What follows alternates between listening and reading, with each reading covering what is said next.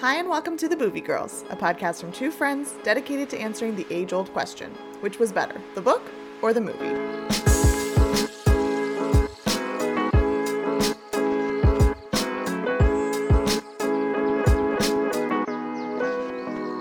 I'm Rosha. And I'm Hannah. And if you want to hear more from the Boovie Girls, we are on Patreon. All you have to do is go to patreon.com forward slash the Boovie Girls to sign up. And a quick shout out to one of our patrons, Jill. Hi, Jill. Hi, Jill. Thanks for being here. I hope Jill doesn't leave us after we give her her cool shout out. right? Like, that would be such a rude thing to do. Right? No, Uh, we love you, Jill. Thank you for being a patron. For sure. And this week we are covering Harry Potter and the Deathly Hallows, Part 1. Um, I've titled this one, Sadly, Dobby is a free elf. Oh, free from so many things. Sad. we are at the finish line. Almost there. Almost there. You read the, did you read the whole book or listen to the whole book? no, I this? stopped where the first movie ends. Yes. Yeah. So I googled it and it said I can't remember what chapter it is, but it's like page 500. So I hope I hope I did that right. So Yeah, I think so. So the book was originally published July 21st, 2007, written by J.K. Rowling. It has a Goodreads rating of 4.62 out of 5, and it's 759 pages. the movie came out in 2010, uh, which is just a year after the last movie.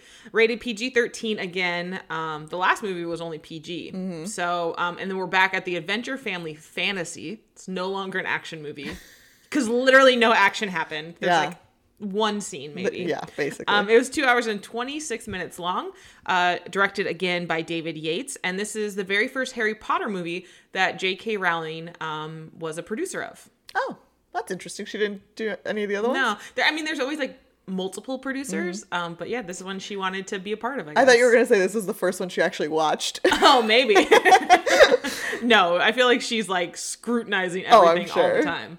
So the IMDb synopsis reads As Harry, Ron, and Hermione race against time and evil to destroy the Horcruxes, they uncover the existence of the three most powerful objects in the wizarding world the Deathly Hallows. I love the concept. I do too. It's, It's so a really cool concept. Yeah, for sure. Granted, the first movie doesn't get fully into it, but I love the whole concept of it. Yeah. So, some fun facts about the book. The initial US print run of The Deathly Hallows was 12 million copies, and more than a million were pre ordered through Amazon and Barnes and Noble, 500% higher than pre sales had been for Half Blood Prince. So, people were anticipating this one. Well, time. and I'm sure they per- they marketed it as the final one. Oh, I'm sure. too. Yeah. Um, on April 12th, 2007, Barnes & Noble declared the Deathly Hallows had broken its pre-order record with more than 500,000 copies pre-ordered through its site. Um, and on opening day, a record 8.3 million copies were sold in the United States and 2.65 million copies in the United Kingdom. Well, and it's kind of like you have to get it the day it comes out. And Well, start yeah. reading, otherwise it's gonna be spoilers. It's like finales of series. Oh, and 100%. Yeah, well, especially nowadays with social media, like Right. people try not to spoil, but more often than not, it's Yeah. spoiled. Um, and then it holds the Guinness World Record for the fastest selling book of fiction in 24 hours for US sales. And I did double check, it still holds that Really? record. Did you see what like number two was or anything? No, I didn't care. I wonder what it is though. Maybe like a Twilight. It's got to be another like series. book. Yeah, for sure. Um, in 2007, the book was named one of the New York Times 100 notable books. And then in 2008, the American Library Association named the novel one of its best books for young adults. So lots of awards, you know, well deserved. But yeah, I'll have some more fun facts for part two. Were you um sad when it ended? yeah. When you were done? Did you read this one like when it came out, or were you a later? Uh, I I don't know that I got it like right when it came out. I wasn't like a midnighter, but I did read it before the movies came Mm-hmm. Oh, out. good, good. Yeah, not me. I read it yesterday. uh, so the movie has a 77% on Rotten Tomatoes, which is lower than the last one and is one of the lowest scoring movies. Not surprising. Not surprising. The budget was 150 million and it grossed 977 million dollars. So right about par with the rest of them. So, according to one of the producers, not not J.K. Rowling, uh, the work print of Harry Potter and the Deathly Hallows was actually five and a half hours long, and the shooting script was close to 500 pages. So that's when they decided to turn it into two different movies. I guess they originally thought maybe they could do it, um, but I guess they wanted to. They decided that they needed to split it up. Well, and when you watch this movie, you're like, mm, this could have been one movie. It definitely could have been Yeah. one movie, especially the fact that having to be two movies, so much got left out. Yeah, of this movie, like for sure. detail wise. Yeah. I mean, we'll go into it, but yeah, I think either way, I wish it would. You know, I could have dealt with just one. Yeah, and obviously we all know like it's a cash cow, so they Right. did it for other reasons. Yeah. uh, one of my favorite scenes in this movie, though, um, the seven Harrys scene. um, they had to do 90 takes with Daniel Radcliffe to get that single shot. Oh, wow. I mean, because it's basically all him. Right. So I'm sure it was an exhausting day. My favorite is when Hermione turns, and he- Oh my like her face is all but turned, but like her body hasn't yet. It's, it's I literally think in my notes, I'm like, ooh, Hermione. Not a good look. Um, so, you know, we've talked about how a lot of people, you know, have passed away since these movies have been created. Uh, there was also some injuries during this film. Uh, David Holmes, who is the stunt double for Daniel Radcliffe, actually had a very serious injury when they were filming. It, he was doing some sort of falling scene, uh, and then there was like an explosion, which I'm not sure where that is in the movie, but um, he ended up falling really badly and had a serious back injury. Oh wow. So I don't know who ended up stepping into him after that, but stunt doubles are wild Yeah. to me. Do you know if they um, filmed these back to back? They filmed them as one movie. Oh, I see. yeah, okay. they filmed them all see. together. Okay. And then split them up. So nearly 500 wands were created for this movie, and they actually had to have the actors check them in and out at the end at the end of each day to make sure people weren't taking them. And they said a lot of them ended up coming up broken at the end of the That's so night. funny. so I'm sure someone would have tried to pocket that. And, Oh, I would have.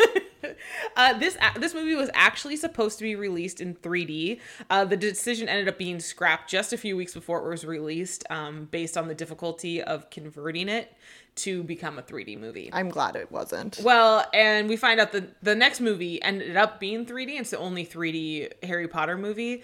I don't think a 3D movie would have done anything for this. Not not this one. The No. next one makes a little bit more sense because Yeah. there are a lot of action um, scenes. But yeah, the, I don't know what. What are your made- thoughts on 3D movies? I'm not a fan. Like the only one that I've that I still to this day is Avatar. That I'm Uh-huh. like, yeah, amazing. I feel like Avatar set the bar so high. Yeah, I saw Avatar in um, IMAX 3D, And it's it been was, amazing. It was like a visceral experience. but then it's like then everyone just started coming out with everything 3D, and I still have yet to see one that. Sometimes it, it literally makes me not enjoy the movie because I feel like my eyes have to like adjust to a certain way, Yeah. and I just I don't like it. Well, now I'm thinking. Granted, I know movie theaters are becoming not as useful anymore, unfortunately. but I feel like with the masks and everything, I'm like, I can't wear a mask and 3D glasses. Everything's gonna fog up, and if I'm wearing my other glasses, like it's a whole thing. Uh, the exterior scene of the Malfoy Manor, which is like this beautiful castle, is actually um, the Hardwick Hall, and it's one of the most significant uh, Elizabethan county house or country houses in England. It's very pretty. It is. I, one my goal in life is to go to England and you know um, Ireland and do like the castles and the manor tours and stuff. I just love to see that stuff. You know, wishing that I could be there. um. So Jamie Campbell Bower, who played, he's only in this movie for one scene. he plays uh, Grindelwald stealing the wand as he jumps out the window. Oh, young Grindelwald. Yes. Yeah. Um, he actually is uh, Cassius in the, tw- in the Twilight series. oh. Uh, but I didn't mention him in our cast listing because he's literally in there for five Yeah. seconds. Um, but while filming that one scene, he actually broke his ankle Oh while God. jumping out the window, and it actually was such a serious injury he wasn't able to um, audition for um, the or Jack the Giant Slayer that Mm. he was supposed to be getting the role for. That's that's a bummer. I was like, for like 30 seconds, you totally missed out on a whole movie. Yeah, for sure. So we're getting really down to the cast. I only have three people.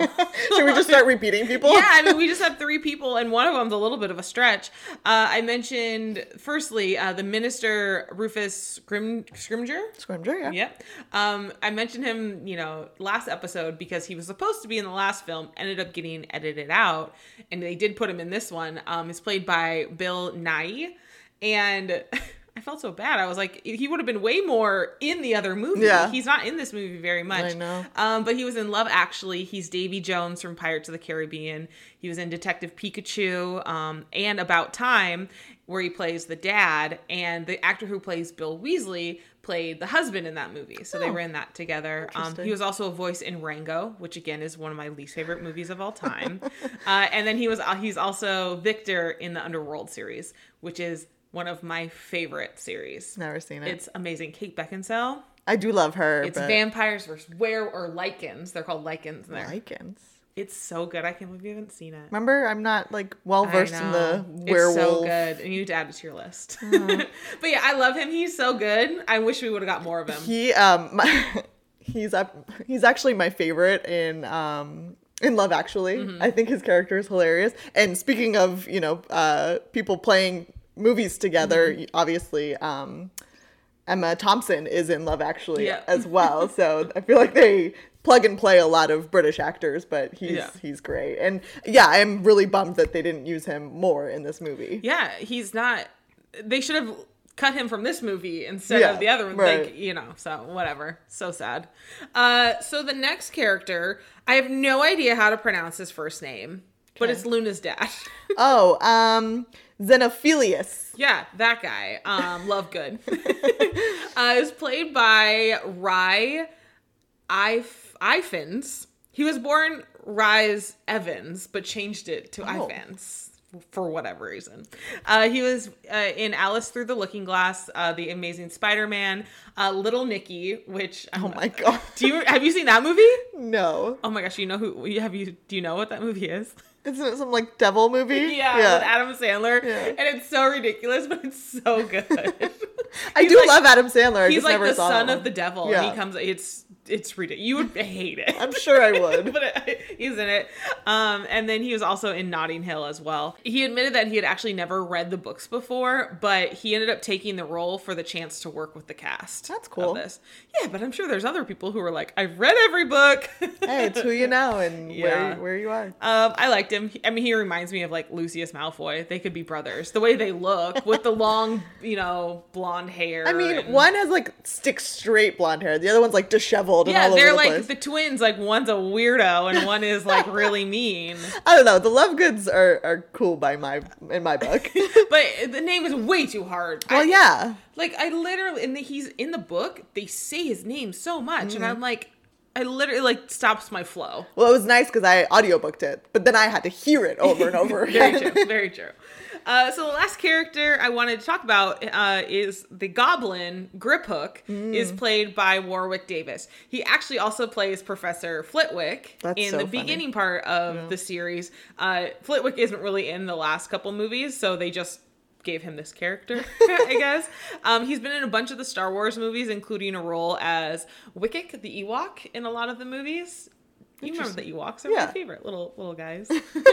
um, and I actually meant to check this because they mentioned that he was the um the goblin that helped him on the, in the very 1st one. Is it is it actually him? Does he Mm-hmm. it's play? not it's actually not, funny okay. that you asked that. It was actually Vernon Troyer Uh-huh. who he filmed or he was the body actor for that film, but Warwick Davis was the voice of that actor. Ah, okay. And actually Vernon Troyer was the only is one of the very few American actors they used in this whole series. Interesting. So I'm glad you asked. I'm glad I had that in my Yeah, back pocket. look at you. Um, it- funny enough, uh, Warwick actually is he got casted as the body of Marvin. Uh, Marvin, the paranoid android in The Hitchhiker's Guide to the Galaxy, and his voice was played by Alan Rickman, who we know as Snape. So, Yes. so yeah, he. I mean, this guy is a jack of all trades. Yeah. I don't know if I was an Ewok, that would definitely be my claim to fame. I love Ewoks. You're such a nerd. I know. I'm literally wearing an Avengers t-shirt right now. So It's like I I think I'm a nerd, and then I talk to you, and then I'm like, actually, it's fine. And then we talk to boyfriend Ray, and then I'm like, actually, we're both I fine because he's the most nerdy. we're nerds in different ways. True. We also just bought a Star Wars clock. So that was really cool. In a in a fashionable way, but make it fashion. but that's all I got. Well, and aren't those books? We'll eventually get to them, right? yeah, I actually just started following a girl on Instagram. I can't remember what her Is Instagram it Book. Skywalker? Yes, Book yes, I Skywalker. love her. I love her stuff. Um, but yeah, we'll get there eventually. All right, time for what does this spell do? I'm sorry, but these are pretty hard. Great. Because I had to like scrounge. so well with the easy ones. I had to make sure I picked ones from the beginning of the book that, you know, was in technically in the All first right, part of the right. movie. All right, first one. Protejo totalum. Potato totalum. I think that's how you say it. Or prote- protego. Maybe it's protego. Protego totalum. Um, is that one of her things that makes them invisible yes. in the forest? An incantation of protective enchantment There we used to shield. There we go. Good job. Next one. Deprimo. Deprimo. Or Deprimo. I don't know how you say it. Yikes. That's not the one where she blasts them under, like in the Lovegoods house. Yes! Wow. Maybe it's not that hard. I just keep trying to pick up on the the first couple letters. Fair enough. All right, last one. Repello, Repello Muggletum. You can easy. give me obliviate. well, we've done that one before. I thought Oh, maybe not. Oh wait, say this one again. Repello Muggletum. Oh my gosh, I have no idea. Repel the muggles. Yes, Really? yes. Wow. It repels them from a specific location. So in the book, they used it, I believe, in um, maybe Godric's Hollow to like get rid of Gotcha. you know the Muggles, That's so they so can. funny. yeah. Those aren't too hard. Well, I'm impressed actually. Wow, You did it only took you you seven books to do it. All right, next up is Who Said It? First one. Actually, I'm highly logical, which allows me to look past extraneous detail and perceive clearly that which others overlook. Hermione. Can you imagine me saying that? Thousand percent, yes. All right, next one. You're going to kill me after I saved your life? I know who he's talking to. He's talking to Wormtail, right? Mm-hmm. It's either Harry or Ron. It's gotta be Harry. It is Harry. Yes. Deduction. And this one I just had to put in there because it's so sad. There. Now he could be sleeping. oh, Luna. Yes. Oh. Ugh. Um, I, I. I have to admit something. what? I definitely fast forwarded through the Dobby scene. What? I couldn't do it. I wasn't in like the right mindset to like be sad. Okay, that's fair. I was like, I know what happens. I've seen Yeah. this. Like, don't need it right now. I'll allow it. Boyfriend Ray was so mad. He Well, was like, Are you done already? I go, Yeah, I skipped through that part. All right, last but not least, F Mary Kill. Your options are Xenophilius Lovegood, Rufus Scrimgeour, or George slash Fred. George slash Fred. you can pick whichever one Oh, or both. Ray's little sister is gonna be mad at you because Why? evidently you can only stand one of the twins. Okay, She so you have to Fred. pick, but I'm giving you the option. Which one you want? Take your pick. Okay. Wait, okay, so So Lovegood, Mr. Lovegood, Scrimgeour, or George or Fred. Scrimgeour's gonna have to die because not invested. Okay. Um I'll marry Fred. Even though he dies. Um but he's Spoiler a, alert. but he's a businessman. They both are. I know, but but now George has a hole in his. He doesn't have an ear. He's missing an ear. I can't deal with that. Um, and then I guess we'll have to look for the Deathly Hallows with with Mr. Lovegood. Okay. Um, I will have to kill Mr. Lovegood because he's just not my vibe. You know, he's too like hippie, Hippie? for me. Yeah, but exactly. Hippie is not your vibe. Um, I will look for the Deathly Hallows with Scrimgeour, and I gotta go with George because guess what? He's holy. wow, wow. Get it? I got it. You took it from the book. I got it. oh, Fred and George. All right. Um. So this movie was boring. like really boring. Right out the gate. Yeah, like the last five minutes are okay, but the rest of it's pretty boring. um, so you're gonna have to help me out with this a lot because I took your tip of watching the movie first, and I think I did a terrible job of going back Really? and deciding um what needed to be added and Okay. and whatnot. So I mean, I will say right off the bat, like I personally don't think too much changes because not a lot happens. very true. you know what I mean? very true. So, Uh, so the opening of the movie, we finally do get to meet the new Minister of Magic, which is which is Scrimgeour. Um, but I, is that the opening of the book? Actually, that's not how the book actually starts. Um, the book starts with a scene that we're actually going to get talk to talk about in a little bit, which is the scene of Snape going to the um, Death Eaters meeting. Yes. And and Voldemort's there, and they have the teacher. You'll get to it, but that's how the book, book starts. Got it. Yeah, so we really just get a montage of different things in this first scene in the movie. Uh, one thing that they did say, they were like, these are dark times. There's no denying it. Like, no kidding. We've been saying that for four books. Um, but Hermione goes home and she erases her, she obliviates her parents' memories. It's way sadder in the movie Yeah, like in the book they talk about how she changes or she basically makes them forget about her but it, they made it very much seem like that it was just for the time being yeah, that she could basically go reverse it when and if they you know survive, she could just go back and everything could go back to normal. And That's not how it feels in the like. movie it's like she's erasing them herself from the pictures Right. from everything i'm like that's really sad I think it was a dramatic effect. Well, yeah. Uh, and then we also get to see the Dursleys leaving uh, Mm-hmm. the house. That's like a whole chapter I know in the book. I am furious that they did not give us that because the the um we always talk about, you know, like the character arcs Mm-hmm. and in my opinion, one of the most important ones happens in this book um, in Dudley. Yeah. The fact that Dudley accepts Harry and finally says, Mm-hmm. like, you're not, you know, to me, you're not like Nothing. nothing thank you um like that's so huge Right. to go from where he was to where he you know ended up he re- he recognizes that harry saved his life and like Mm-hmm. he appreciates it and he you know he um Shakes his hand. right it's crazy i'm so mad that they didn't include it i get it because they essentially all but remove them from the movies and that's Right. absolutely necessary but like you couldn't have just given us this Yeah, just or at least thing. given dudley this you know Yeah. the other two, I was like, I, there was no redeeming quality for for Vernon. No, absolutely but but. Dudley, I wish they would have because it, you know, it was kind of the sad moment of that he really thought Harry was his brother. Yeah. As much as he hated him, but like that's. It That's was how it almost like it was almost like you know growing up you know with siblings like half the time you don't realize how much you actually liked them Totally. like you you guys could have been at each other's throat the whole time Yeah. until they leave and then you're like oh wait I actually liked you I know. so yeah, I totally agree with what you were saying.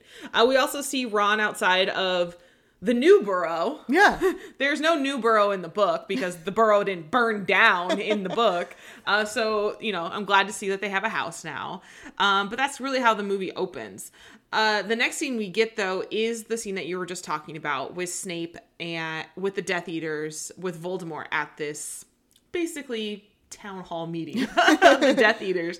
There's this woman floating above the table. We find out that she teaches at Hogwarts. She is the Muggle Studies teacher. Uh, I don't think they did a very good job explaining the visual of this in in, the, the book. book? because I was like, wait, it was so dramatic in the movie Mm-hmm. with her and like they kind of interact with her in different points that the book it kind of got lost a little. Yeah, bit, I think that really the only part is you know when obviously we'll get to it, but when he kills her, like and he he she drops to, on the table, mm-hmm. like that's really the most dramatic point in the book. Yeah. um, which is interesting because um, in the book Draco actually his reaction's much more intense than in the movie, so it was like a flip flop. I almost feel Yeah. like uh, Draco's going through some things in this one. he's going through his emo phase. Yeah, and he's like very scared this entire Yeah. movie. So, um, but they they're talking about when Harry's gonna be moved from his safe house. Uh, something that we don't like fully get in the movie though is the explanation of why they're having to move Harry from the house because he's no longer safe because he's about to turn 17. Right. Uh, it kind of doesn't really get talked about in the movie, but it's very important. Yeah. you know? So uh, up until this point, he's had this like safety net essentially. Um, as long as he goes back to Privet Drive, like he has this um, safety against Voldemort. But now Mm-hmm. that he's turning 17 and becoming a man, it's like that's no longer a thing. So now they'd have to find him a new safe haven. yeah, but if you watch the movie, you don't know that. no, they're just moving him. uh, but we also find out that Voldemort needs somebody else's wand because he knows that those wands are, can't beat each other. So he ends up taking Lucius's wand at this meeting um, because he thinks that just any old wand will kill Harry. um, but then he ends up, you know, killing the teacher for, you know, because he's a jerk, and he feeds her to Nagini. Scary snake. Yeah. It's a great opening, though. Yes, I did really like the opening of the movie. Uh, Harry is now back, still back out the Dursleys, and he's walking through the house one last time, which they kind of talk about a little bit in the in the book as well. Uh, I, I did like that we were able to get a little bit of that. Yeah. because it is it's the end of, of all of this. when he like walks into the cupboard and like looks at it. I know. Uh, but Hermione, Ron, and the rest of the order, or some of the order, show up, including Bill and Fleur. uh, and I did like how they made they they made a note of his scars on Mm-hmm. his face that you know Greyback is the one who did it, which I thought was so funny. I'm like, you mentioned it now. Like, why was it just not mentioned in the Right. last movie? Why couldn't we have just gotten the actual attack? Yeah, it just made like it, it, feels like sometimes like they wait until like the comments and stuff come out and then they decide like oh yeah people were re- Yeah. really mad about that.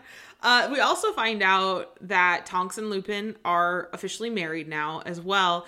Uh, she this whole thing is kind of weird. She kind of starts to say something and then she gets cut off. I guess i read that they actually had a whole scene of her telling everyone that she's pregnant Right. um, but they ended up taking it out of the movie Why? no idea. Okay. No idea. But I thought it was like we can talk about it a little bit, but there's a part where like Lupin is super freaked out in the book about it. And Yeah. he tries to go off with the kids I know. that we don't get really in the movie. So who knows? Uh, they all end up taking Polyjuice potion to get Harry out because their whole plan is that they know they're being watched. So if they make seven Harrys, they're not going to know, you know, who the who the real Harry Right. is. Uh, but like you said before, this is just kind of a hilarious scene. It's so funny. Hermione's transformation is ridiculous. I just love like all the like Fred and George take it and like they shrink. Yeah. And then like uh, Fleur takes it and she like Yeah. you know go, gets taller. It's it's a great scene. Well, and I do feel like again, like the last movie when we saw Harry taking the Felix Felicis, we saw a different side of Daniel Radcliffe's acting. I feel Mm-hmm. Like he got to do that a little bit in a this scene as well. Um, and then so they all end up getting a partner of somebody else that's in the order to help protect them while they're flying off. Hagrid ends up getting to fly with Harry in the motorcycle that he brought him with, So which I was super I just liked again, full circle moments Right. here. Uh, so they're flying out. They end up getting attacked by Death Eaters, and Hedwig dies. How dare they? And I'm like, here's my problem with it. One, Hedwig dies. No, well, there's a theory why he needed to die Mm-hmm. or she needed to die. But like Harry's nonchalant like reaction infuriated me in the movie and in the book. yeah.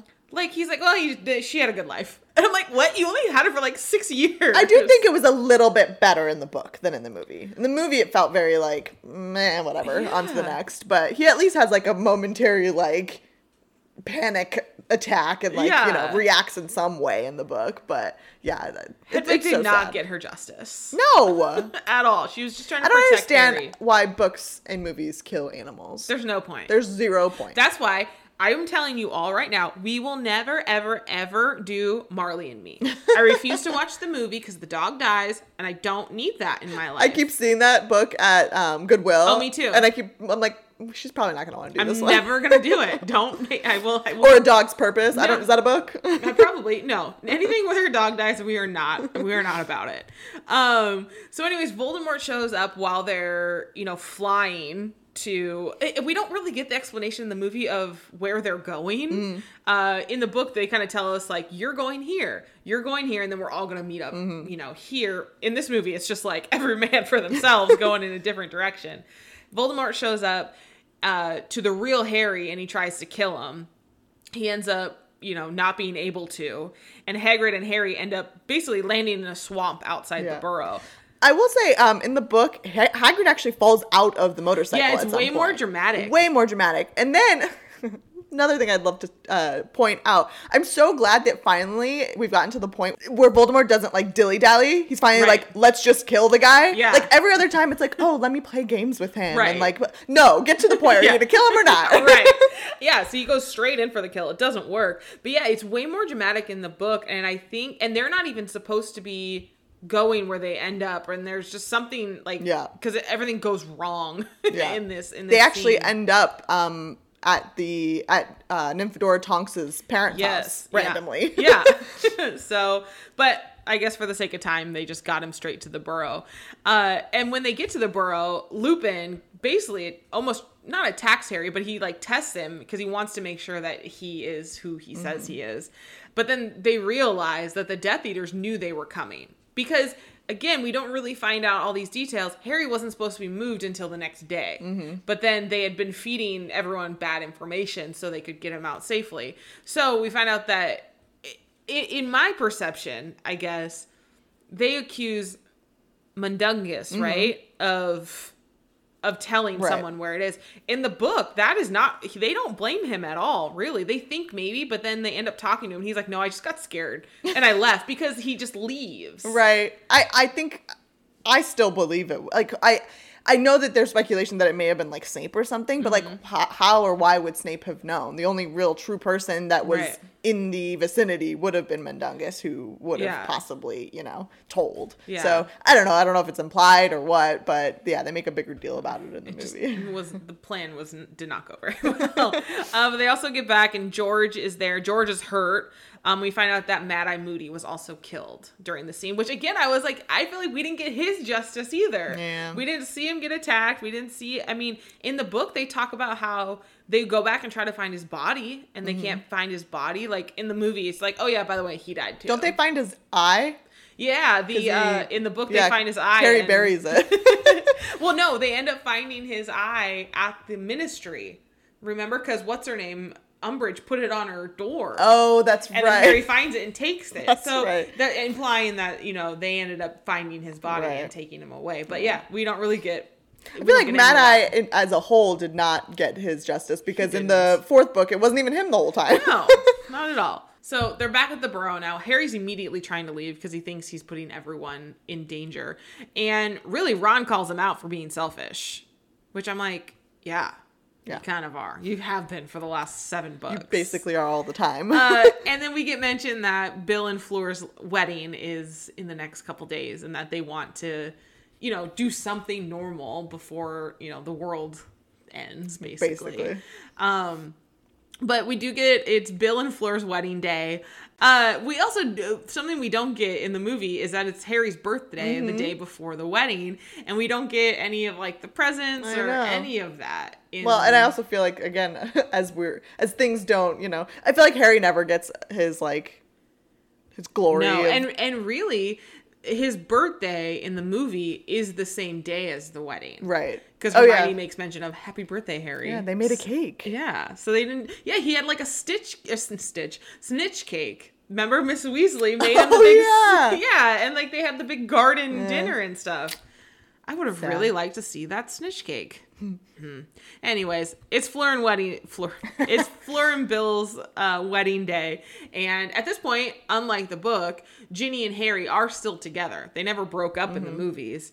Um, but then the Minister of Magic shows up on the same day to read Dumbledore's will.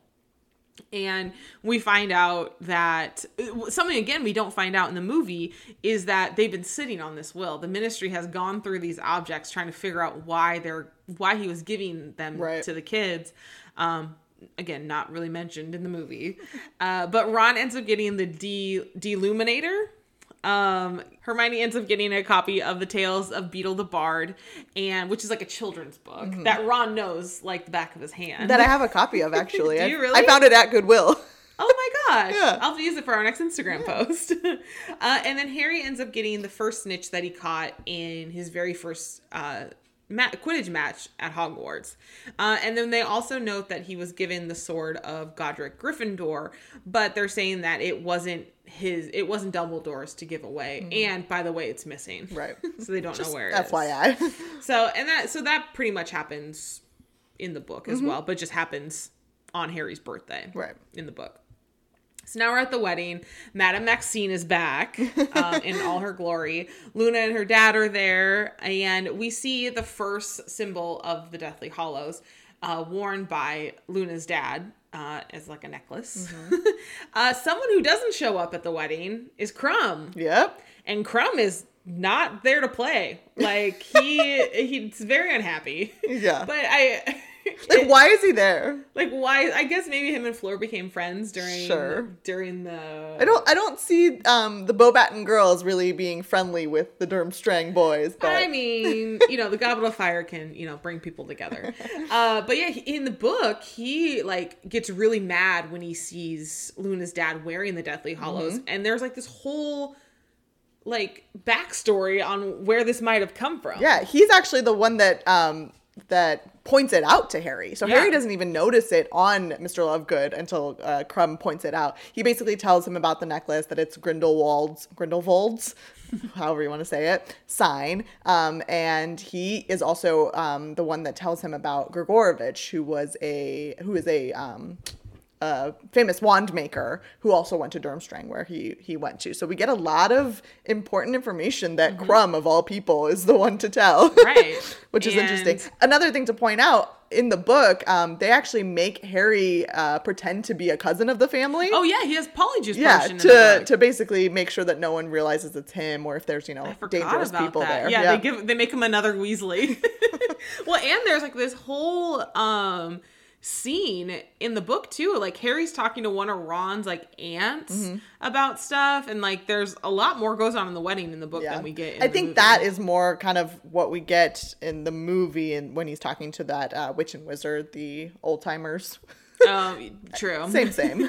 Harry ends up talking to the writer of the Daily Prophet, uh, who also wrote like a big um, story about Dumbledore, like an, in a nice way. Um, we actually get the whole like letter in the book of what what he said, um, and at this point we find out that Dumbledore had a brother.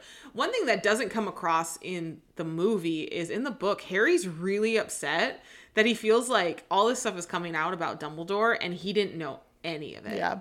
No, it's an uh, important thing that, you know, a lot of Harry Potter fans are pissed about too because, you know, the less or the more he learns about what Dumbledore kept from him, the more he feels betrayed and that he was duped essentially by Dumbledore because like I- and I'll be the first one to admit it, like I personally think that not in the sense that like he duped him, but he knowing how important Harry was, he used Harry to basically not do his bidding, but you know what I mean, like used he him. used Harry in the way that Harry I feel like was born to do. Like I mean, Yeah. I feel like Harry had some sort of like destiny. He's supposed to do this or whatever. but but in a way, I feel like Dumbledore made him think that he needed, True. like it was his idea. well, yeah, when it really wasn't that's his idea. Every once, how do you get a guy to like do something? You make him think it's his idea. Like, duh. yeah, Uh, we also find out that Bafilda bag shot. Bagshot. Um, she's a famous historian who wrote the history of Hogwarts. Uh, um, has actually done an interview with Rita Rita Skeeter, and they have written written they have written a book about Dumbledore, and it's about like the lies of his life. Um, and we find out at this point in the movie that that Dumbledore's dad has actually killed three Muggles, and then that's why they ended up moving to Godric's Hollow, which is one of the things that Harry finds out that makes him think like we were born in the same town or in the same city Right. like and he never told him that. Yeah. so i have in my notes. Did harry even know dumbledore? I don't think so. But so now a blue orb comes barreling into the wedding tent and it just basically announces that the mini- the ministry of magic has fallen the minister is dead and that the death eaters are coming You mean the minister that we literally just met five minutes ago? Right. I was like, oh, he's already dead. That's all we get to see. Cool. He gets one scene. Uh, but the Death Eaters come back and they attack, and they end up, or Her- Hermione, Ron, and Harry end up uh, apparating to London, and they end up at the diner. I, I presumably have to think that that was the diner that Harry was in the last. It doesn't look anything like it though. I mean, kind of. It has two rows of like seats. Or, that's basically every diner. I Well, guess. yeah. I bet you anything they use the same. Uh, Maybe. the same. Wasn't the same girl. no. So they're in the diner, and these two other men walk into the diner, end up being undercover Death Eaters, and I didn't know that was a, a thing. and under, yeah, it's undercover Death Eaters. It's a you know job inquiry. uh, but Hermione, they end up attacking them, and they fight them, whatever, and then you know the trio ends up beating them. And Hermione takes, she obliviates their memories. I'm really glad that you're calling them the trio now. the trio now. They actually at one point in the book somebody calls them the trio. Oh, really? In the I didn't book, catch like that. one time. Yeah. Um, but now this is where Hermione's like, "Happy birthday, Harry." Um, so again, these Death Eaters were able to find them in a place that they shouldn't have been able to find them. So that's very interesting. We end up like one of the big things that we don't find out in the movie, correct me if I'm wrong, is that we find out that one of the ways the Death Eaters are tracking them is if you use the name Voldemort.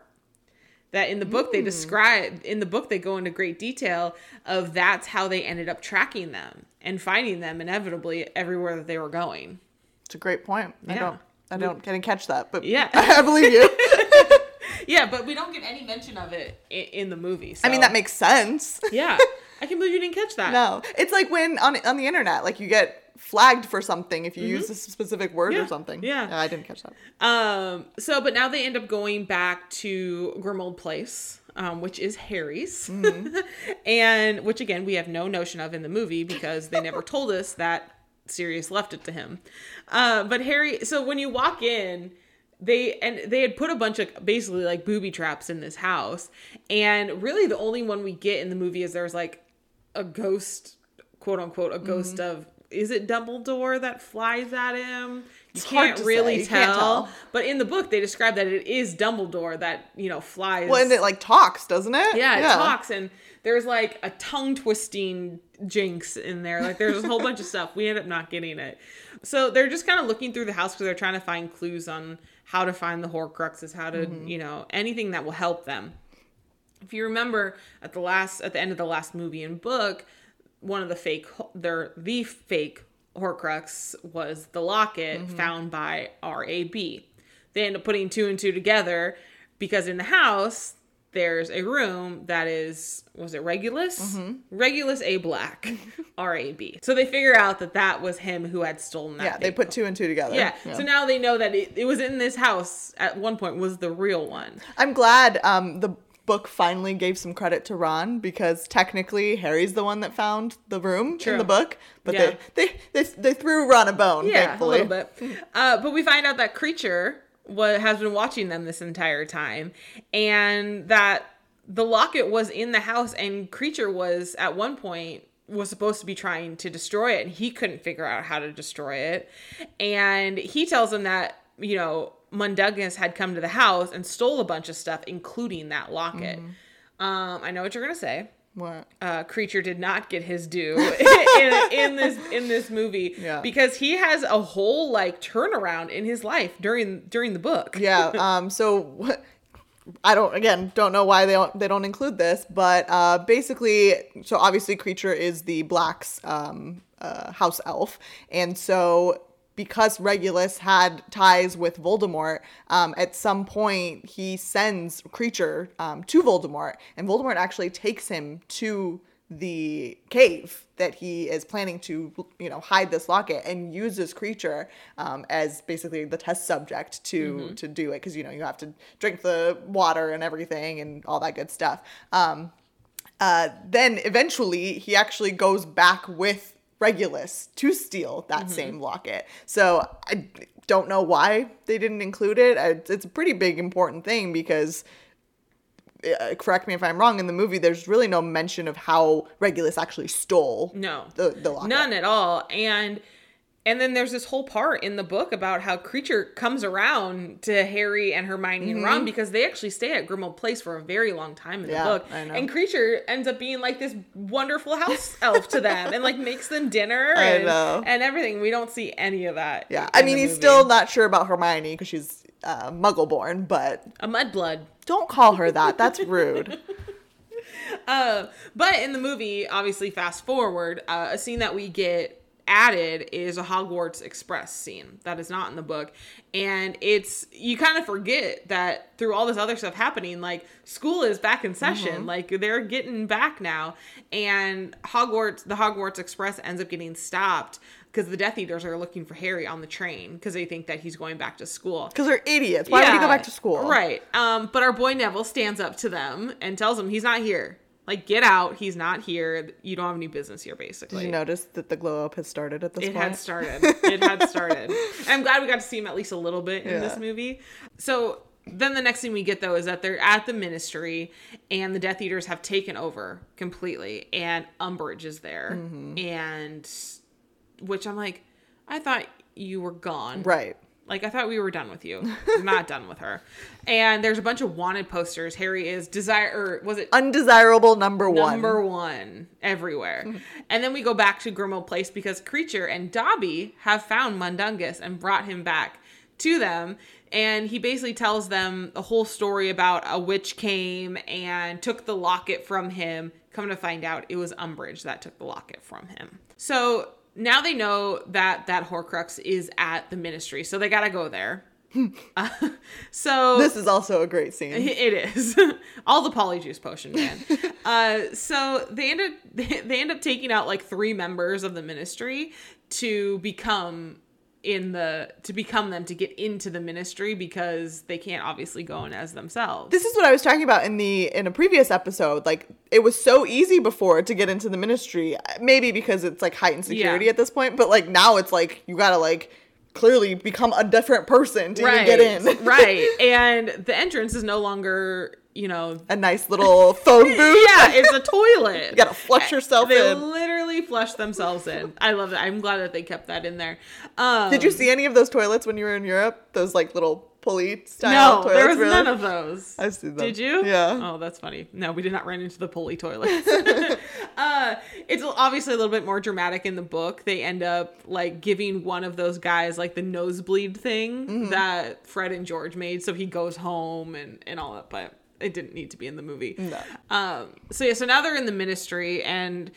I mean, they really don't have a plan. No, not like at all. Not, not a good one, at least. Um, but Ron ends up being basically like a a maintenance worker, and someone's office is raining, so he has to go and try to like fix this.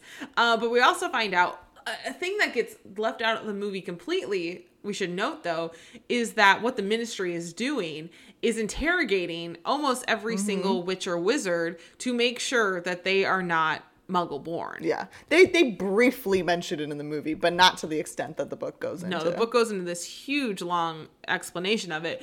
And Ron's the guy who Ron turns into, his wife is in in the court being Mm-hmm. interrogated that day. Uh, which I love this part when Ron is like, My wife. Harry's like, you don't have a wife. No. um, so, but now Hermione and Harry are in the elevators and they end up running into Umbridge in the elevator. Um, and then Harry ends up getting off to go find Umbridge's office. And then so Hermione's stuck in there with her, which is awful. Uh, Harry ends up sending off a bunch of, uh, the, what are they, dung bongs? Bombs? I think so. Like They're like stink bombs. cute little um. I don't know what they're called. stink bombs. Sure. uh, to get everyone away from Umbridge's office and to like cause a distraction. Uh, he finds that there's files on all of them, and you know, again, they're undesirable number mm-hmm. one. And Harry comes out and he meets back up with Ron, who's like soaking wet because he couldn't figure out how to fix the. I love that even when he's not himself, he's still a redhead. Yes, obviously, you have to. So now we're back in the courtroom. Hermione's in the courtroom with Umbridge, and that's where we see that Umbridge is wearing the Horcrux locket. Mm-hmm. And Harry doesn't waste a whole lot of time. He ends up stupefying Umbridge, and he takes the locket. The Dementors that are all over the Ministry attack, and they end up flying out the fireplace and out. It's actually way more dramatic in the book than it was in the, Yeah. or in sorry, it was more dramatic in the movie Oh, you thought so? because they they were their polyjuice potion had ran or had come True. out, so they're like running and Ron's like in slow motion. So, but in in the book, That's a good point. in the book, they're like still the people that they're Yeah. impersonating. What I did love in the book is they actually end up running into Mr. Weasley. oh yeah, Which is like an awkward experience for Ron because he's like, "I'm you're my dad, but Yeah. I'm like a different person." it's very interesting. So so yeah, so they flew up through the little fireplaces that get them out just in time, and they almost got out. But then Ron, they did get out, but then poor Ron's arm got spliced, Splinched, splinched. Uh, but which does not sound fun. no, and so they're in the woods now, and they knew that they weren't going to be able to go back to Grimmauld Place because when they were going up through the fireplace, there was someone from the ministry still hanging on to them, and he they didn't want them to you know find out where that place was. Um, so Hermione ends up putting all those protection enchantments around them, which I'm like, I need that all the time, just so people don't see me. uh, and then Hermione ends up having this Mary Poppins bag that has So ideal. everything in it, and including a tent. And it's one of those like magical tents from that we see at the Quidditch World Yes. Cup where it's huge. And they basically start trying to destroy the Horcrux because now they have it. Nothing is nothing is working. Um, but Harry ends up putting it around his neck, which becomes not a good thing for anybody. no. Uh, but he's upset because he wants to know why Dumbledore didn't tell him how to destroy it. Because if you remember, Dumbledore has already destroyed one of them. Right. So- and technically Harry destroyed one. Yeah. Before that. exactly. So he says he's he's upset because Harry's always upset. Right. So Harry gets a memory. I guess they're not really. We don't. We get a lot more explanation in the book of that Harry sees a lot more of Voldemort through his mind. Yeah. Now- it goes back to the whole, you know, occlumency and like the fact Yeah. that they're connected and they can. He's been he's found a way to tap into Voldemort's um, visions essentially. Right. So we don't get much mention of that in the movie, but he does see he does see Voldemort trying to get information from the wand maker Gregorovitch or whatever his name is. Uh, but now Harry kind of snaps back into the tent and he's getting really angry and he snaps at Hermione and he's like, "You're not doing enough."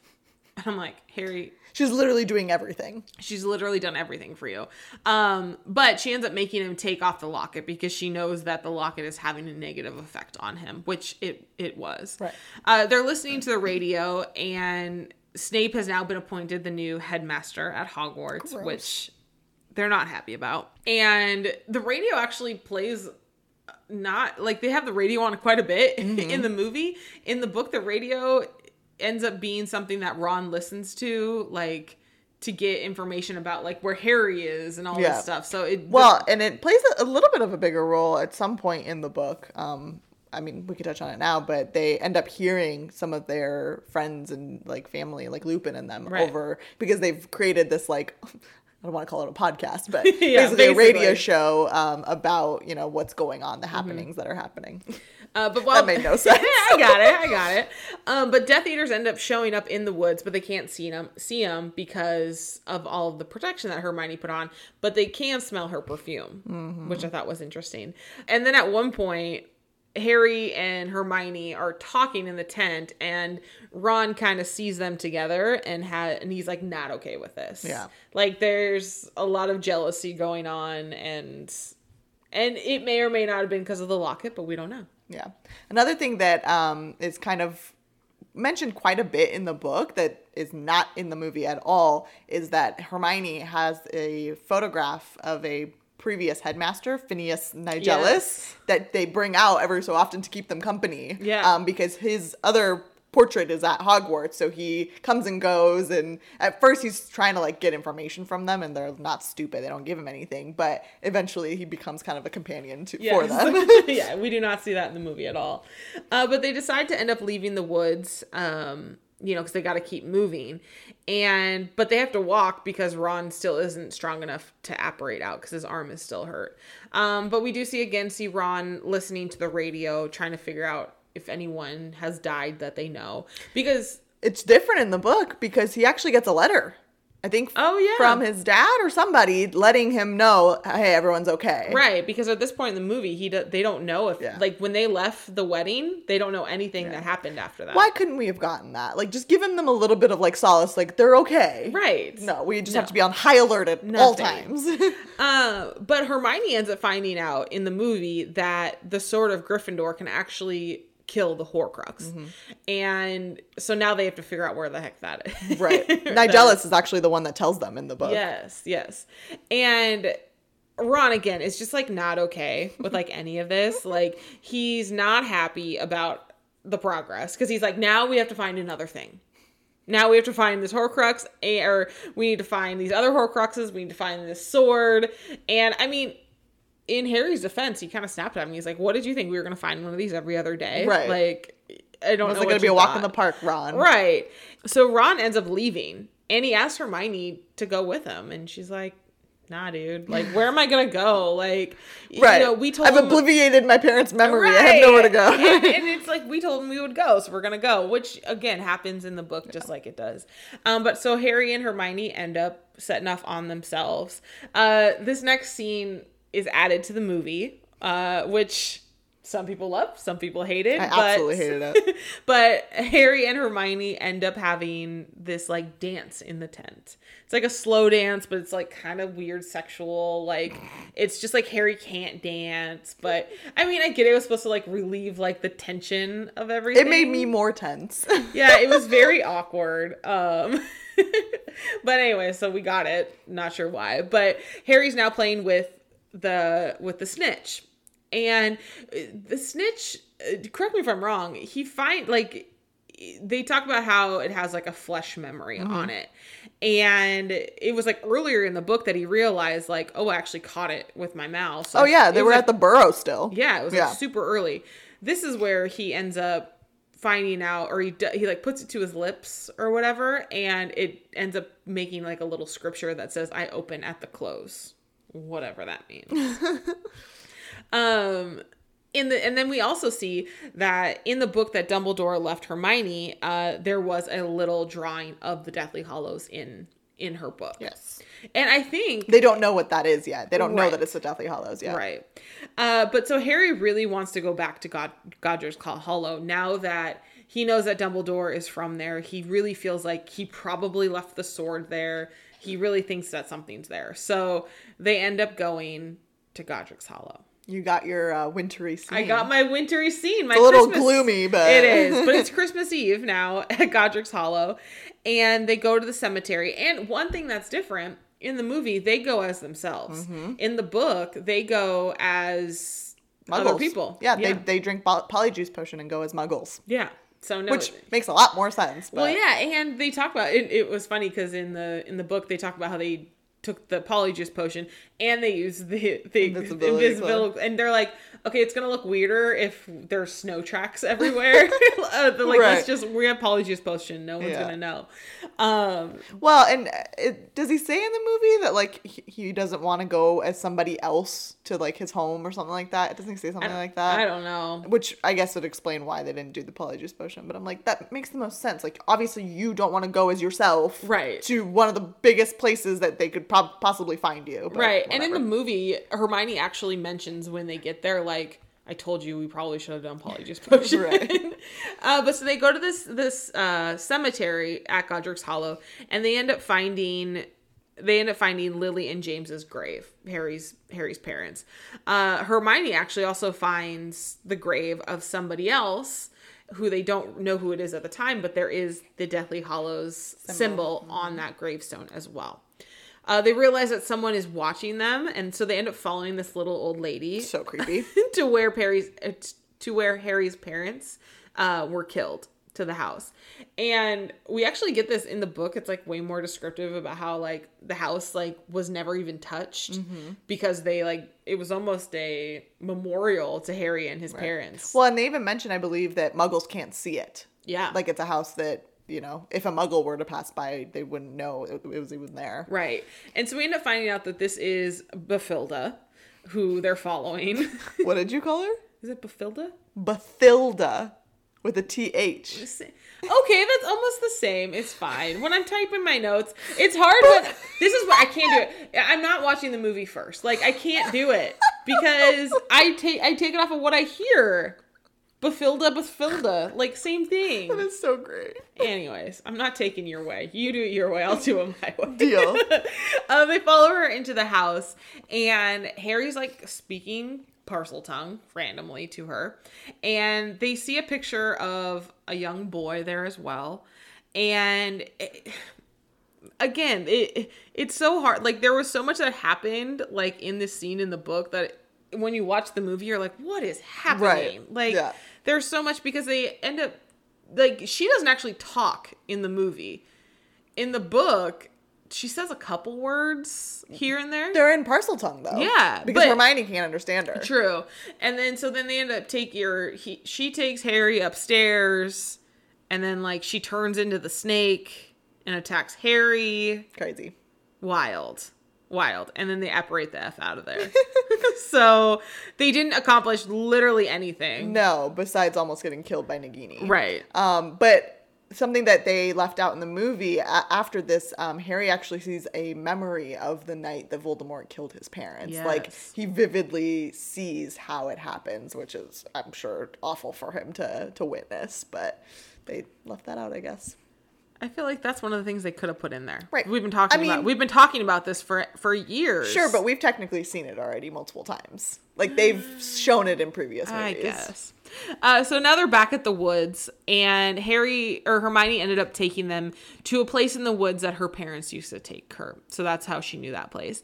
And they end up finding out that the boy in the picture in the house was Grindelwald, and and they still don't know exactly what that means at this. And and really, I mean, correct me if I'm wrong.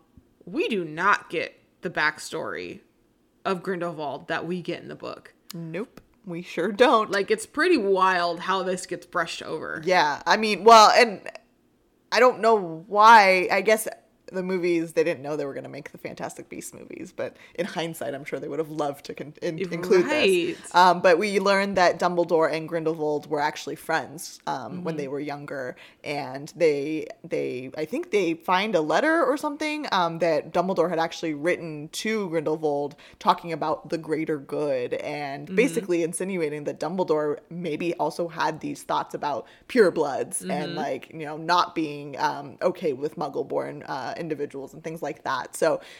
Another reason why Harry is so angry with Dumbledore and the fact that he feels like he was duped essentially. Yeah, I was shocked after reading the book that that was not included Yeah. in this movie. But weren't you so glad that that like you were brought that was brought to life light for you? Oh yeah, Yeah. for sure. Uh, but so, and then we also find out in the movie at this point that when Harry and Hermione were trying to get back from Godric's Hollow, Harry's wand broke. Uh oh. Not good. so Harry's keeping watch. He has Hermione's wand, and he sees a doe, Patronus. A deer, a female deer. Sorry, I have to do Wow. it. Okay. and so this Patronus is just kind of out. And so Harry is just like so trusting. Is like, let me follow this to the lake. Okay. Also, time out. The, uh, in the book, and may, maybe this is a regional thing, they call the lake a pool in the book. I'm like, that is not a pool. That is a lake. It's not a pool. A pool is like a man made thing that's outside of our apartment. Do you have the UK version of the book?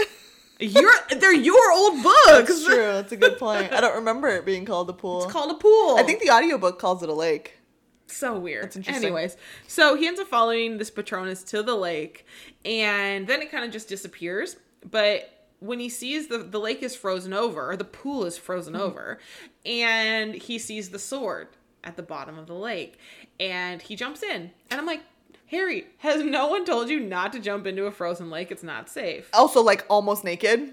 Yeah. Like you didn't think your clothes might help you in this case. actually, I don't know if that's true. I think that it weighs you down. True, but I guess you're if you're cold, you're cold. Either Yeah. way, that's a good point. I don't know. Right. But oof, that is, it was cold. Just I was, I guess I was just really upset that I had to see Daniel Radcliffe shirtless. yeah. We don't need to see that. so he tries to grab the sword. He ends up getting attacked by something in the lake. Did we find out what it was? What attacked him? Yeah, the proximity of the locket to the sword basically Well, yeah, but- creates a uh, like basically chokes him out. Oh yeah. Yeah. See, again, like watching the movie, you're like no idea what happens, but in the book, they go into like Yeah. obviously like Yeah. that made way more sense in the book. Anyway, Again, if you had read the books before the movies, you'd know. Right. That's why I shouldn't watch the movie first. uh, so so he can't get it and ends up like basically passing out and but someone grabs him and it's Ron. of course it is. Ron is back and he pulled Harry out. He saved his life. the world's best best friend. Right. And then he ends up pulling out the sword as well. So now they're thinking, like, all right, we got the sword, we know how to do it, but we need this locket to open. So Harry ends up talking Parseltongue to the locket to get it to open. Ron has the sword, and when he opens it, a black mask comes out of the locket and it shows Ron's like basically worst fears the spiders, and then Harry and Hermione inter- intertwined. That was so freaking weird. yeah, I didn't like it. Like uh, the the book description of it was fine, but like I did not need to see the No. visual. So, and Why were they naked? I don't know. In the book, he struggles a lot more. Like Harry's yelling at him, like, "Ron, hello, like strike it, Yeah. like let's get this done." In the movie, there's a little bit of the I don't know what to do, and then he Right. he ends up doing it. And only three more to go. That's it. Only That's three all more to go. uh, but they end up going back and finding Hermione. She slept through the whole thing. How? How? How? I mean, they were a little ways away, but still. right. I'm just like, and if I'm Hermione, I'm like, guys, you couldn't have like called me, Right. Like, hey, like, let's go. Hey, they finally did something without her. I did love this scene though when she fi- finds out that Ron is back I and she's like, "Harry, where- where's my wand?" And he's like, "No, I'm not giving it to you." You complete arse, Ronald Yeah. Weasley. Such a great line. uh, but he ends up telling, or Ron ends up telling them that he used the Deluminator to find them. That you know, not only does it, it does it work with light, there was this orb that came out. Like he heard Hermione's voice. There was this little ball of light that came out of it. It appeared and then flew into his chest, and it led her, led him to where he needed to be. so cute. so cute. And I love how, how at one point Harry's like, yeah, just keep telling her that story and she'll Yeah. stop being mad. Uh, but he ends up saying that he ends up has a he has a extra wand for Harry to use because there was these snatchers, which are basically wannabe Death Eaters almost. It's the point. ones that the I think ministry are using, correct? Right, they Yeah. don't have the dark mark. Yeah. But the ministry is like has these people, like almost bounty hunters, Mm-hmm. finding these people to or to have people test if they are of pure blood or not. Uh, so, but Hermione ends up telling them, telling the guys that she wants to go find Luna's dad to figure out what this mark, the Deathly Mm-hmm. Hallows, means. So now we're at um, Casa Lovegood, and they're there to ask about the necklace because Mr. Lovegood was wearing that necklace at the wedding, and he tells them that it's a sign of the Deathly Hallows. We also are wondering where Luna is. Right. So they get there and Luna's not there. It should be a holiday, and she's not there. Where does he say she is? Like down by the river or something? yeah, down by the river, like getting some fish or something. Uh, but he ends up telling them the tale of the three brothers. Um, I thought it was actually kind of cool how they. It's very like, Disney movie. yeah, it was very like jarring. Yeah. Like I don't know. I liked it because we got the story, but it was so like different from what we've seen Totally. visually in these movies. Um, yeah, do you want to talk about the three brothers? I will do a very truncated version of it, but essentially there are these three brothers that were trying to pass over a bridge. Um, they they are met with death, or they are met by death.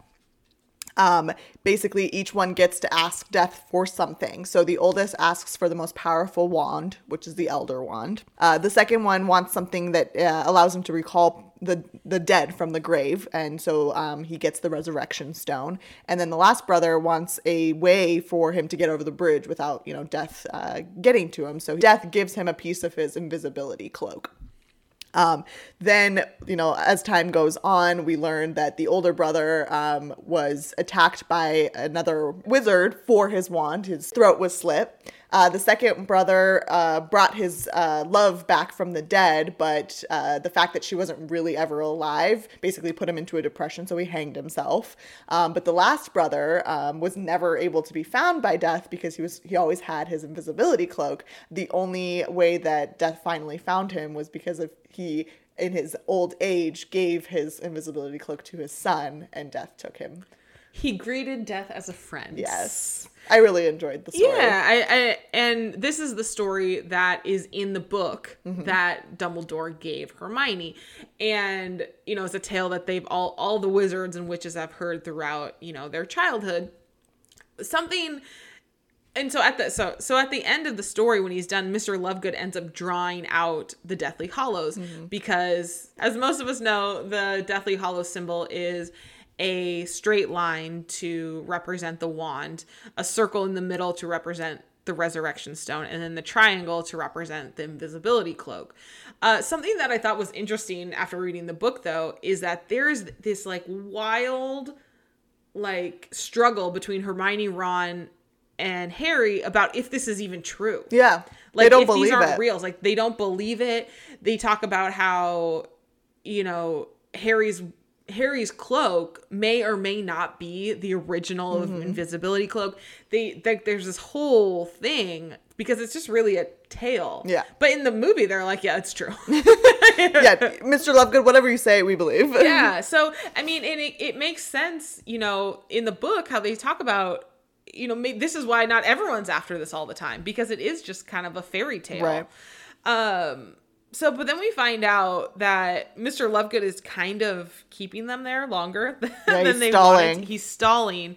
Uh come to find out that he doesn't want them to leave because Voldemort actually took Luna for stuff he had been writing in the Quibbler and that the only way that he feels that he can get Luna back is by giving him Harry Potter. Mm-hmm. So the Death Eaters end up attacking the burrow of the Lovegoods, and and uh, it's way more like drawn out, obviously in in the book. Yeah. Like we get this whole scene of they're trapped upstairs and Ron is wearing the invisibility cloak and this and that. And to your to our point earlier with the spell, you know, Hermione ends up having to like blast the floor to like get them out of there. It's like this whole thing. Well, and another thing to point out in the book, Ron is supposed the story that they have told about Ron is that Ron is still at home. oh yeah, With this like disease Mm-hmm. that he's not at school, and that's why he's not at school because they feel like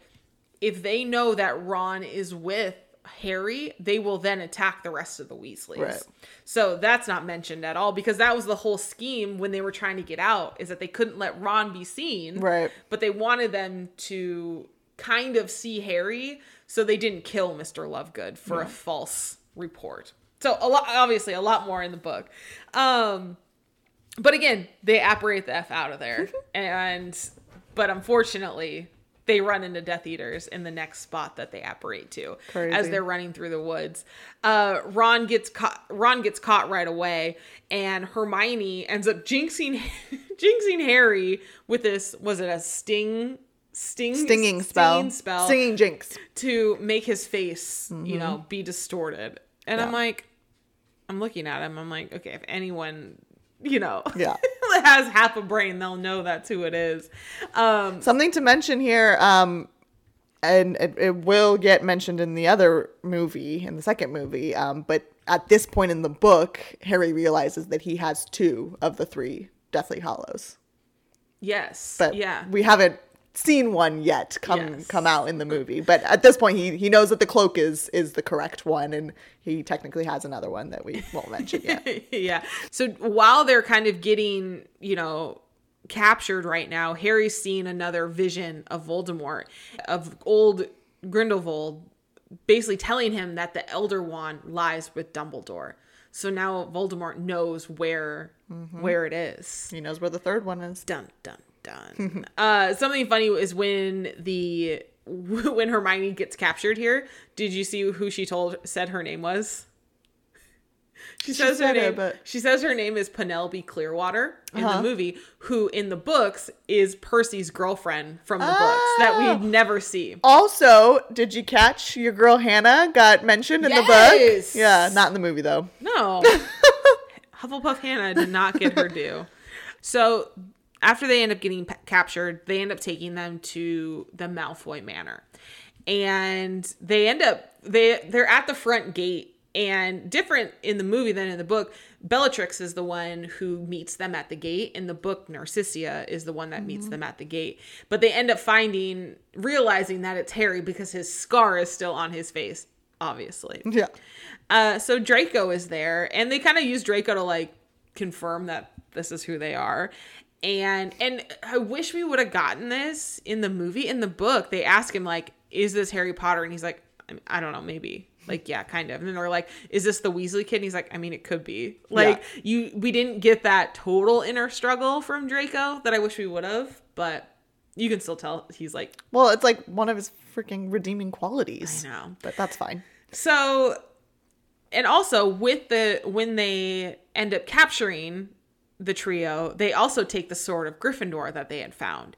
And so when they're there, Bellatrix sees the sword.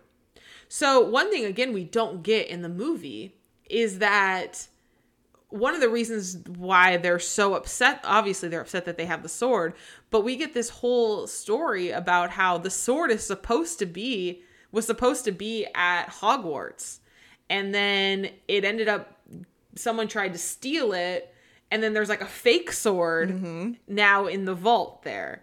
So or at at what grim or uh gringotts. So none of that happens in the movie. We don't get to find out any of that. But that's why Bellatrix gets angry because she thinks that they stole the one that's in the vault. Right.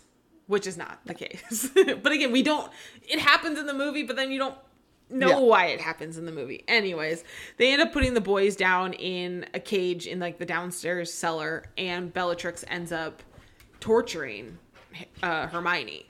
And I I read that I guess like this scene was so hard for these two actresses to like uh to act out because it's so like gut wrenching. Well, and they're like so close to each other. Yeah, too. that I guess like I mean at one point I uh Helen ended up like asking Hermione if she was okay, like at the end of it, and that she didn't, and hopefully that she didn't hate her after that.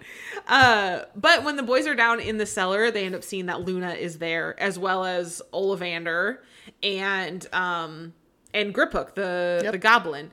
Another scene that we again do not get in the movie is there is a whole scene of Dean Thomas and the goblins, and they're kind of on the run as well. Mm-hmm. Yeah.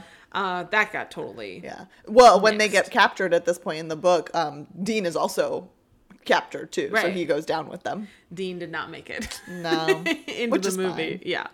Uh, but while they're down there, oh, and another thing that got, I think this got added to the movie is that while Bellatrix is torturing Hermione, she actually writes mudblood on her arm. I don't think that happens in the book. No, I don't believe so. Um, but now they're down. The boys again are down in the cellar, and Dobby shows up. Of course he does. Of course he does. Like a he- good elf. like a good elf. I love it. They're like, Dobby, can you apparate in and out of this room? He's like, well, yeah. well, yeah, like obviously I can.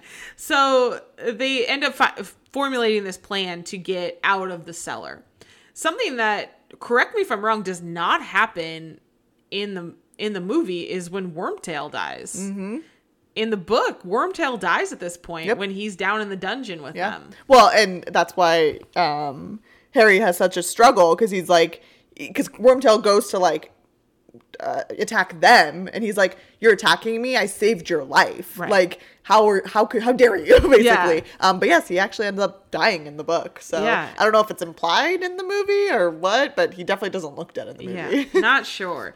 So yeah, a little bit different in between the book and the movie. In the movie, Dobby, they all apparate kind of up to the to the to Malfoy Manor to attack them. In the in the book, Dobby takes Luna and Ollivander and Griphook out of the manor to somewhere safe first. So they're attacking, they're doing a really good job, and then all of a sudden Hermione gets taken by Bellatrix again, and she has her like with like a knife because Dobby ends up disarming Bellatrix Yep. right away. And what a stud. I know. So Bellatrix has Hermione, you know, a knife to the throat, and then all of a sudden you hear this little squeakiness. and Dobby is on top of the chandelier That and it crashes down. that scene was so great. It's like you hear it, and then everyone looks up, and he's just like, so epic. So epic.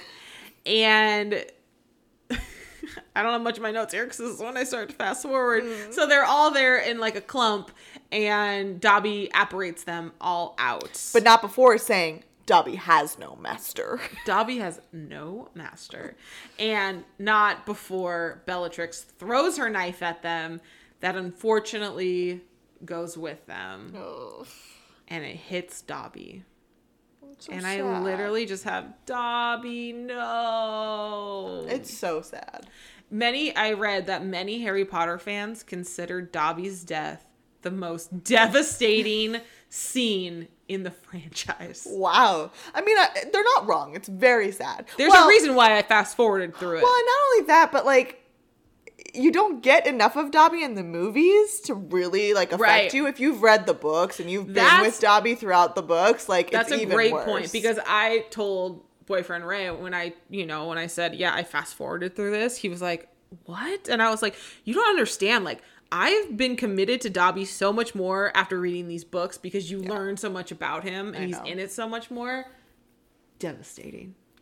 Just devastating. resurrect Dobby. right. Um again, correct me if I'm wrong. Not much else. I mean, Harry ends up burying him. It's pretty drawn out in the book like Yeah, they lot actually. more. So they when they apparate, they apparate to bill and Fleur's. Mm-hmm. Um, they end up talking to Griphook, um, who's there. Uh, they tell him that they actually need to break into Gringotts, into the Lestrange vault, because they're looking for something. Um, he thinks that there might be a Horcrux in there. Harry does, um, and they also talk to Ollivanders. Um, Harry asks him if he can fix his broken wand, and he Mm-hmm. said, "Unfortunately, I can't." um, and then they also mention because I guess in the dueling and everything, um, Harry actually disarmed Draco, so technically Draco's wand is now it answers to Harry Yes. basically, so he has control of the wand. So we don't get any of that. none of it. Really Important stuff, but it's fine. Yeah, really the, the the last thing we get in this in this part is Voldemort is at Dumbledore's white tomb. He's opened it up. He's grabbed the wand. Which is absolutely incorrect if you if you read the book because if you remember, um, Dumbledore is actually buried at Hogwarts, not in the middle of nowhere on some random island in Right. this giant ass tomb. so just putting it out there. So um, he has to. Voldemort has to go to, to Hogwarts to get this Right. wand. So it's a lot harder of a challenge for him in the book than it is in the movie. Just Right. putting that out there. Well, and I mean, we get this whole backstory about the wand, about how the wand basically goes from owner to owner because that other person gets killed by that person. Like you really only get this wand if you kill the other person. It's not necessary, but that's usually what it comes to. Mm-hmm. And we don't get the backstory of that in this movie. So not in this one. I mean, to be continued. Yep. We shall see how it ends. One more to go. We're almost there. We're almost there. So what do you think? Did the did the movie stay true to this book? Sure. I feel like we missed so much. this movie is not necessary. Like No. it should have just been one giant movie. Like Right. there's, I mean, th- they they hit the points. Yeah, there's a, quite a bit of stuff that I'm hoping I forget. I haven't watched the the, the second movie in a while. Um, I'm hoping the movie actually covers in the second one. So um, I guess we'll find out. But yeah, Yeah. just ask me the question. book or movie? Um, I feel like we basically said this from the beginning. We we did not um, we did not leave anything up for interpretation uh, from the beginning of this uh, episode. I'm definitely going with the book. Yeah, I'm going with the book as well because we did get so much backstory. Um, did I love the first part of this book? No. No, but it's better than the first part of this way movie. better. Like I literally turned that movie off and I was like, that was boring. Like I'm pretty sure there was more consecutive walking between the trio than actual things happening. Like they just walked around everywhere. and I just felt like I, I mean, and maybe that I mean, I, again, maybe they had no idea that Fantastic Beast was even going to be a thing at this point. That's but what I'm there's so assuming. much that leads into there. Also, random thought: the Nefflers, Nifflers. Nifflers came. I forgot to mention that a couple episodes. oh, I thought that was. I thought you realized that. I just didn't. Well, no, I did. I did. I'm just meant to mention that because they're like my favorite oh, mystical creature, but Oh. I didn't realize that they were even at Hogwarts because Yeah. I only know them from Fantastic Right, right, Beasts, right. which is not the point right now. but yeah, so book two points. We did it. We finally agreed again. All right, that's it for this one. Make sure to hit subscribe on your podcast app. If you're listening on Apple Podcasts, go ahead and give us a rating and leave us a review. You can follow us on Instagram, Twitter, and Facebook at The Boovie Girls. You can also email us at thebooviegirls at gmail.com. As we mentioned earlier, we are on Patreon. We have a couple levels for you. We have our rom com level that gets you episodes 24 hours in advance. You also get access to our Karen reviews. Then you have the drama level, which gets you everything you've already mentioned. You get a sticker for joining, you get a quick shout out, and you also get access to our after credits party episodes. All you have to do is go to patreon.com forward slash the boovie girls to sign up. We're down to our last one. Are you sad? Um, no. Are you ready to move on? I'm ready to move on because I feel like I I finally did what I've always wanted to do, which was read and watch the movies Mm-hmm. all in order because I've watched them and read them in different, you know, um it's uh order basically, but this has been great and I feel like I finally gave it its full attention that it deserves. so you don't want to go straight into Fantastic Beasts? No, most Okay. definitely not. okay, we'll give that one a little time. So yeah, last or last Harry Potter episode next week. Uh, this Deathly Hallows Part Two, and it's the last 250 pages of the series. Crazy. We're there. All right, thanks for listening and remember, don't judge a book by its movie. Bye.